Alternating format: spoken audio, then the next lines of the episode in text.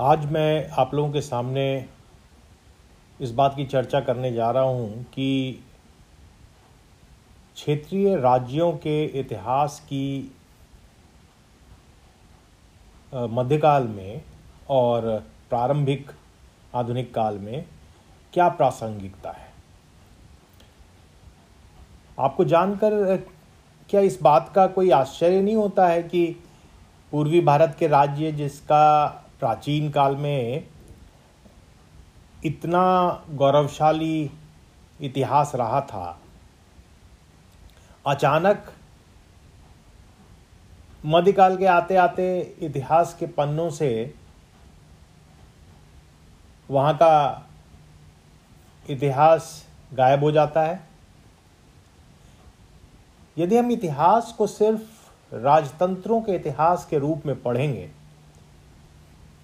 तो शायद ऐसा लगभग ठीक भी लगता है।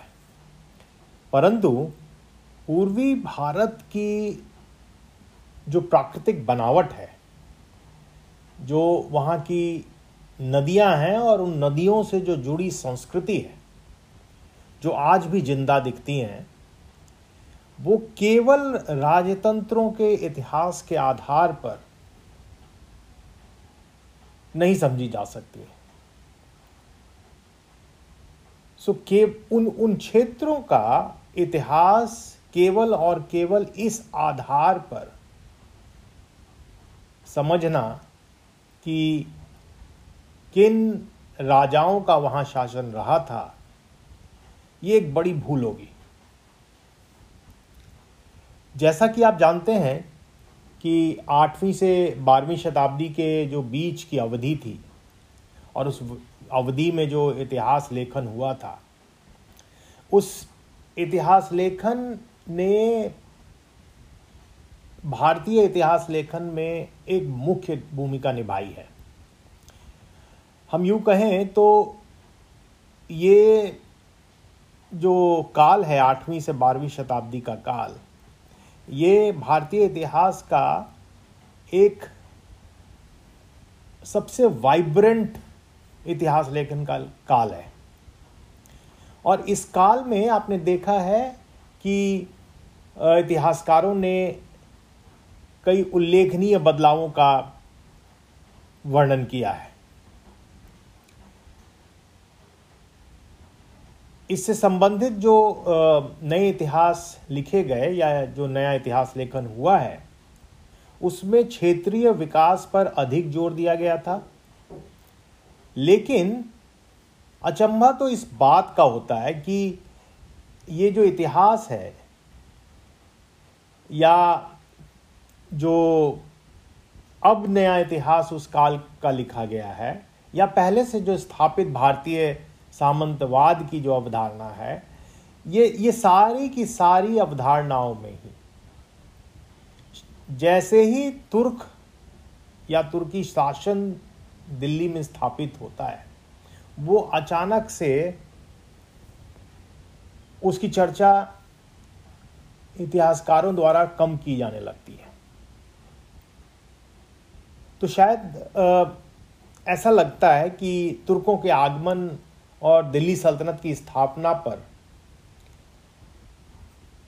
ये पूरा इतिहास या इस काल का इतिहास या उस इतिहास का, उस, वो जो इतिहास का काल है, जिसको हम आरंभिक मध्यकाल कहते हैं, उस काल का इतिहास दिल्ली सल्तनत की स्थापना पर टिका हुआ लगता है।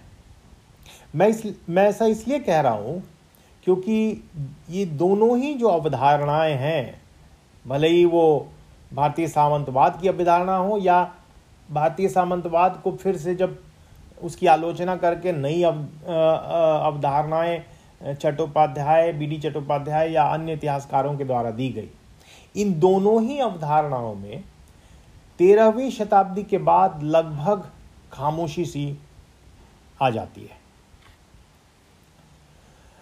हम सब जानते हैं कि दिल्ली सल्तनत और मुगल साम्राज्य पर लिखे गए मोनोग्राफ और शोध मध्यकालीन एवं प्रारंभिक आधुनिक काल के राज्य या राज्य गठन की जो ऐतिहासिकता है, उस पर बड़े हावी हैं।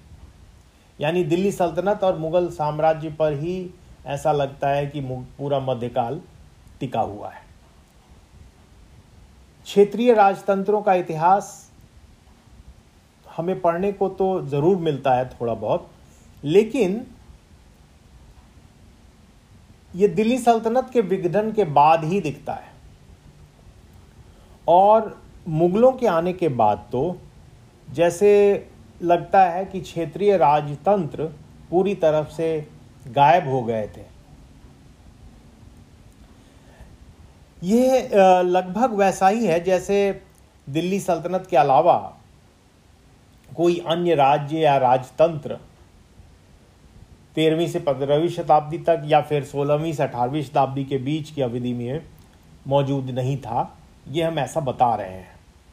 ये ऐसा प्रतीत होता है। यानी अगर इस पूरे मध्यकाल और प्रारंभिक आधुनिक काल के इतिहास को पढ़ेंगे तो ऐसा लगता है कि इन कालों में जो क्षेत्रीय राज्य थे, वो कहीं एग्जिस्ट नहीं करते थे। ऐसा संभव ही नहीं है कि भारत जैसे विशाल देश में और पूरे मध्यकाल में या आरंभिक आधुनिक काल में इन दो शक्तियों के अलावा कोई और शक्ति नहीं रही होगी। फिर ऐसा क्यों है? हमें इसे समझना बहुत ज़रूरी है। इस तथ्य पर इतिहासकारों में कोई असहमति नहीं है कि शुरुआती जो मध्ययुगीन काल था, उस काल में बड़ी संख्या में छोटे राज्यों के उद्भव हुए थे और उनका प्रसार हुआ था। लेकिन इस विकास के कारणों में अधिक आत्मनिरीक्षण की आवश्यकता है। अगर आप आर एस शर्मा का जो भारतीय सामंतवाद का मॉडल है, या जो उनके, इस मॉडल के जो अन्य पैरोकार हैं, उन्होंने इस घटना को राजनीतिक विघटन के सबूत के रूप में लिया था। और उनके अनुसार भूमि अनुदान की जो प्रणाली थी, या उस प्रणाली के परिणाम स्वरूप शाही नियंत्रण से भूमि का एक बड़ा भाग हाथ से निकल गया था। और इससे हुआ क्या कि राजनीतिक अधिकार का विखंडन हुआ और जो मज़बूत केंद्रीय शक्ति थी, वो भी कमज़ोर हो गई। सो ये जो मॉडल है, भारतीय सामंतवाद का मॉडल ये ये भी बताता है कि मध्ययुगीन अर्थव्यवस्था भी वो विमुद्रीकृत हो गई थी। यानी जो मुद्रा की कीमत थी, वो कमज़ोर हो गई थी। सो व्यापार में इसके चलते भारी गिरावट भी आई। तो अगर देखें तो ओवरऑल इस थीसिस के अनुसार राज्यों का टूटना प्रारंभिक मध्य युगीन भारत का एक लक्षण भी था और इसके पीछे हुए प्रतिगमन का एक कारण भी था। लेकिन ये ध्यान रखना महत्वपूर्ण है कि बने हुए ज़्यादातर छोटे राज्य, क्योंकि ऐसा नहीं है, बाद के इतिहासकारों ने बताया कि बहुत से छोटे अन्य छोटे राज्य विभिन्न इलाकों में उभर रहे थे।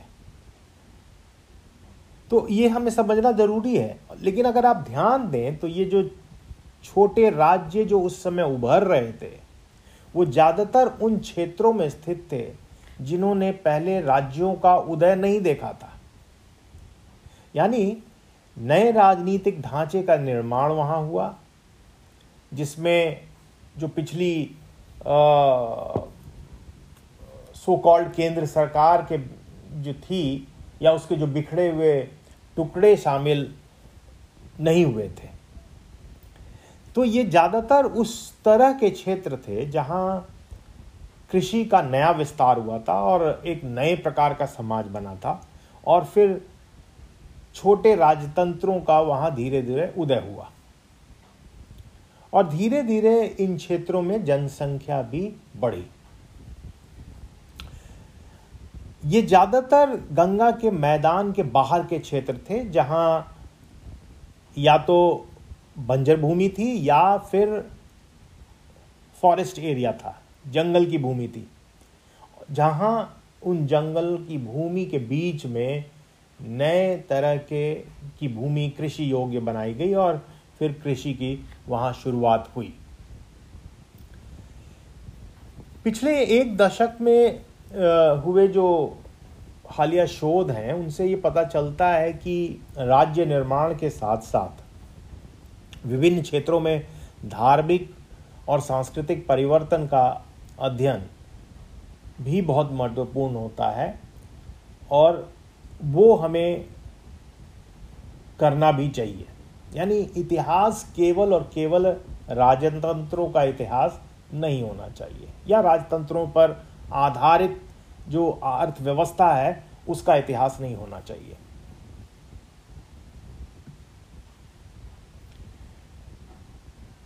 अगर आप ये जो रिविजनिस्ट हिस्टोरियन रहे, प्रारंभिक मध्यकाल के, इस इतिहास लेखन में भी जो शक्तिशाली दिल्ली सल्तनत है, उसके आने के बाद, जैसा मैंने पहले बताया कि एक खामोशी सी दिखती है।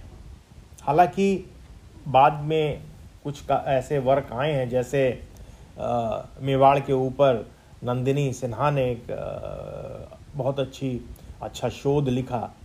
उन्होंने ये बताया कि किस तरह से तेरहवीं, चौदहवीं शताब्दी में मेवाड़ जो है, एक राज के रूप में उभर रहा था।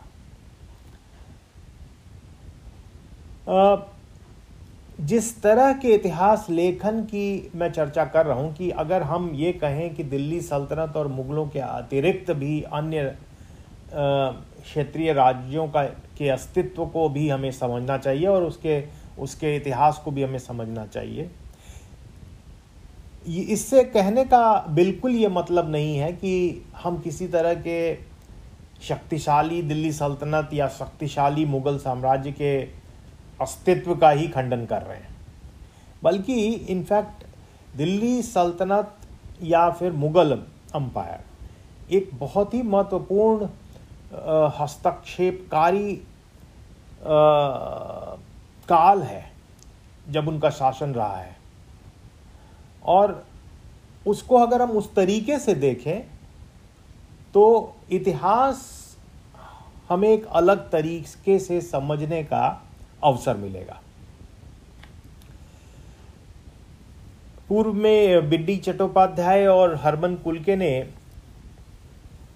कई प्रमुख ऐतिहासिक प्रक्रियाओं की पहचान की है और वो बताते हैं कि किस तरह से राज्य का जो है वो ऊर्ध्वाधर और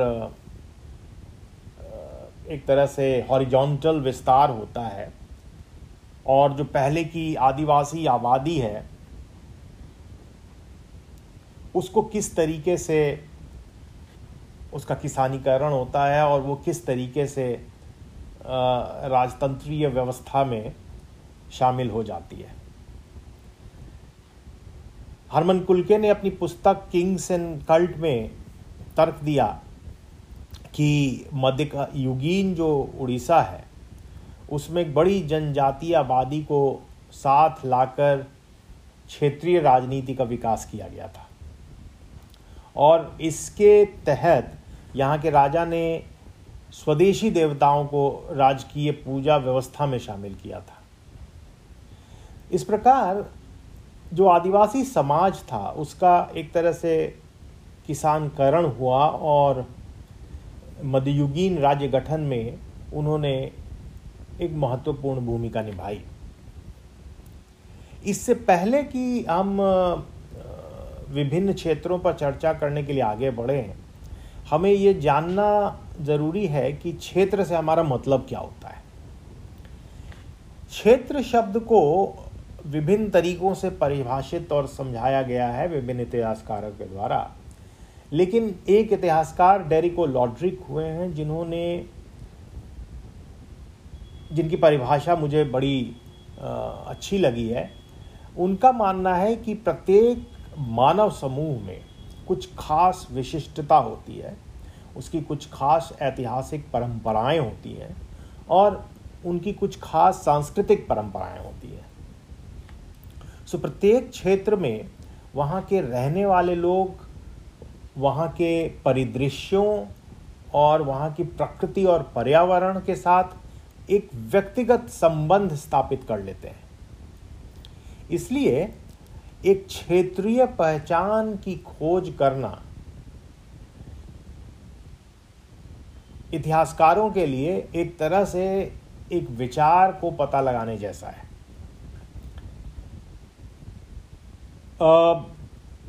डेरिको लॉड्रिक ने राजस्थान को एक क्षेत्र के रूप में आ, आ, दिखाया है अपने आ, अपने शोध में। और वो बताते हैं कि रेगिस्तान और रेगिस्तान में जिस तरह से लोग कपड़े पहनते हैं या वहाँ के जो राजपूत वंश हैं, इन इन सारी चीज़ों ने राजस्थान की छवि बनाने में मदद की है। और वहाँ के जो लोग हैं, इन चीज़ों से अपने आप को आइडेंटिफाई करते हैं। सो वहाँ की विशिष्ट पर्यावरण सेटिंग, यानी जो मरुभूमि है, जो रेगिस्तान है, वहाँ की जो सांस्कृतिक परंपरा है जो ऊँट है, ऊँट पर उनकी जो सवारी है, और जो वहाँ की जो सामाजिक संरचना है, ये सभी वहाँ के राजस्थान की, का जो क्षेत्रीय आइडेंटिटी है, उसके निर्माण में एक महत्वपूर्ण भूमिका निभाते हैं। इसी तरह, भारत के अन्य क्षेत्रों के भी इतिहास में देखें तो कुछ आंतरिक विशिष्टताएँ ज़रूर थी। और यही उसकी आंतरिक विशिष्टताएँ जो हैं, उसे अन्य क्षेत्रों से और उसके इतिहास से अलग करती है।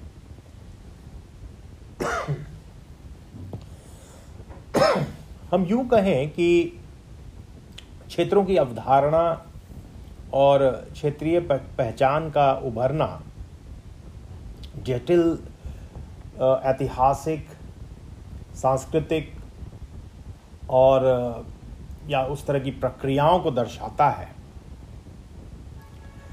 इसमें कोई बुराई नहीं है क्योंकि क्षेत्रीय अध्ययनों का उद्देश्य भारत की स्पष्ट और अधिक संपूर्ण तस्वीर पेश करता है।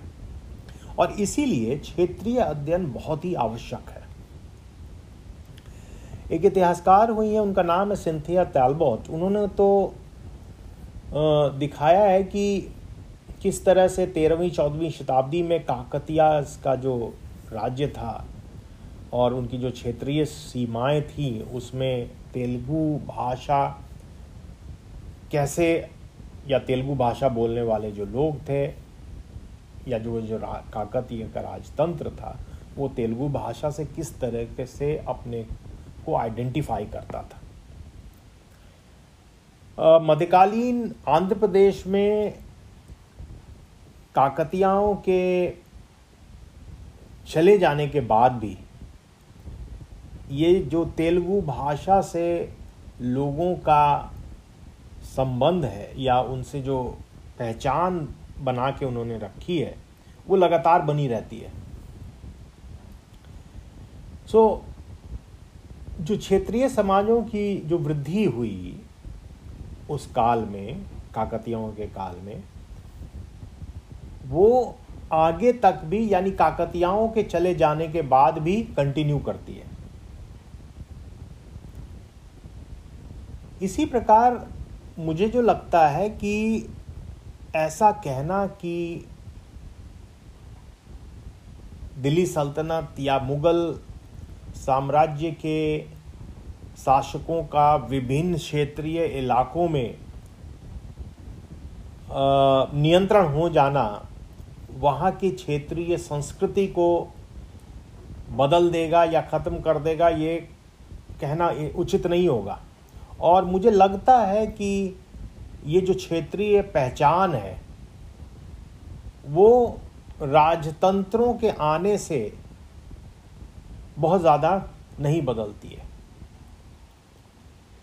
दिलचस्प है कि बीसवीं शताब्दी के अंत के शोधों ने कई छोटे राज्यों के प्रसार के बारे में बात करने की परिवार नहीं की थी। और ये केवल इस आधार पर कि उन्होंने ऐसा, अभी तक ऐसा ही ये जो शोध आए, ऐसा इसलिए किया गया कि इन शोधकर्ताओं का कहना रहा कि कि ये जो छोटे राज्य हैं, वो ऐतिहासिक रूप से महत्वहीन थे। मुझे लगता है कि ये इतिहास लिखने का सही तरीका नहीं है। बहुत हाल तक मुख्य धारा के जो इतिहासकार रहे हैं, उन्होंने क्षेत्रीय इतिहास को इस आधार पर भी उसकी अनदेखी की कि उनके स्रोत दिल्ली सल्तनत या मुगल के जो फारसी स्रोत हैं, उसकी तरह संगठित एवं तारीख के क्रमानुसार नहीं थे। अब क्या अगर क्षेत्रीय जो इलाके हैं, उसके स्रोत फारसी स्रोतों की तरह संगठित नहीं थे तो क्या हम यूँ कहें कि स्रोत सामग्री की आसान उपलब्धता के कारण ही दिल्ली सल्तनत या मुगलों का इतिहास ज़्यादा उभर गया था? ऐसा नहीं है। स्रोत कभी भी ये नहीं बताते कि उस काल में और क्या हो रहा था, क्योंकि ये सारे राज्य द्वारा प्रायोजित स्रोत थे। सो ज़रूरी है कि हम इस परंपरागत राज्य द्वारा प्रायोजित स्रोतों के आधार पर अपने इतिहास लिखने की पद्धति से बाहर निकले। क्योंकि इस प्रकार के स्रोत ज़्यादातर शासक या उनके अधिकारियों की चर्चा करते हैं। और आम लोगों के बारे में इसमें कुछ नहीं मिलता है। इसीलिए हाल के वर्षों में अब शोधकर्ताओं ने आम लोगों के इतिहास को उजागर करने के लिए बार्डिक जो आख्यान हैं या जो स्थानीय साहित्य हैं, जो किंवदंतियाँ हैं, उनके उपयोग पर उन्होंने अब ज़ोर देना शुरू किया है। ये जो दिल्ली केंद्रित इतिहास लेखन है, और ये इसके महत्वपूर्ण दिखने के पीछे जो संभावित कारण रहा है वह है फारसी कथाओं के रूप में प्राथमिक स्रोतों की अपेक्षाकृत आसान उपलब्धता। और इसमें कोई दो मत नहीं है। लेकिन उन्हीं स्रोतों को पढ़ने के बाद ऐसा दिखता है कि इसमें कई बातें जानबूझकर छिपाई गई थीं, या कई बातें इसमें नहीं बताई गई थी।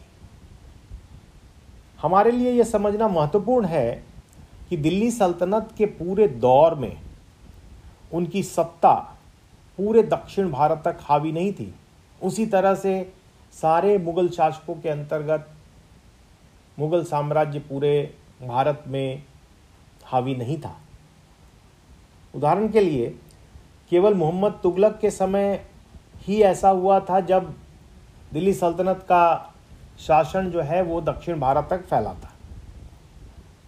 ये साबित करता है कि कुछ क्षेत्रीय राज्यों का अस्तित्व उस वक्त था। दूसरी बहुत महत्वपूर्ण बात कि मोहम्मद तुगलक ने अपनी राजधानी दिल्ली से दौलताबाद स्थापित की थी। लेकिन कुछ ही समय बाद उसने दौलताबाद को फिर से छोड़ दिया और वो दिल्ली वापस आ गया था। कहने का मतलब कि जो कारण फारसी स्रोतों में उसके राजधानी परिवर्तन के बारे में बताए गए, अगर हम उसी पर विश्वास करें तो उसके राजधानी को दौलताबाद शिफ्ट करने के पीछे कारण था दक्षिण भारत के प्रांतों पर नियंत्रण। लेकिन जब उसने देखा कि ऐसा करने के बाद उसका नियंत्रण उत्तर भारत में कमज़ोर हो गया तो वो वापस दिल्ली आ जाता है। तो क्या फिर ऐसा नहीं हुआ होगा कि उसके दिल्ली आते ही दक्षिण के राज्य फिर से मज़बूत हो गए होंगे? तो ये ये जो चीज़ें हैं, ये हमारे हमें बताती हैं, इस ओर इशारा करती हैं कि क्षेत्रीय राज्य कुछ पलों को छोड़कर, कुछ छोटे काल को छोड़कर, अधिकतर काल में उनका एग्जिस्टेंस रहा है।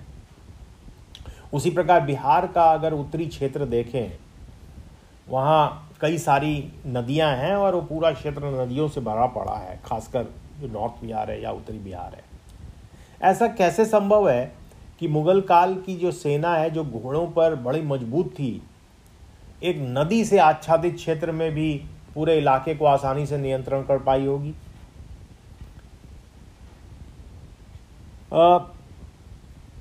कुछ, हाल के कुछ वर्षों में रिचर्ड ईटन और नंदिना नंदिनी सिन्हा ने और उनकी रचनाओं ने विशेष रूप से मध्ययुगीन काल के जो पारंपरिक विभाजन थे और विभाजन में जो क्षेत्रीय राज्य निर्माण की जो प्रक्रियाएँ थीं, उसकी निरंतरता पर उन्होंने अपने रचनाओं में प्रकाश डाला है।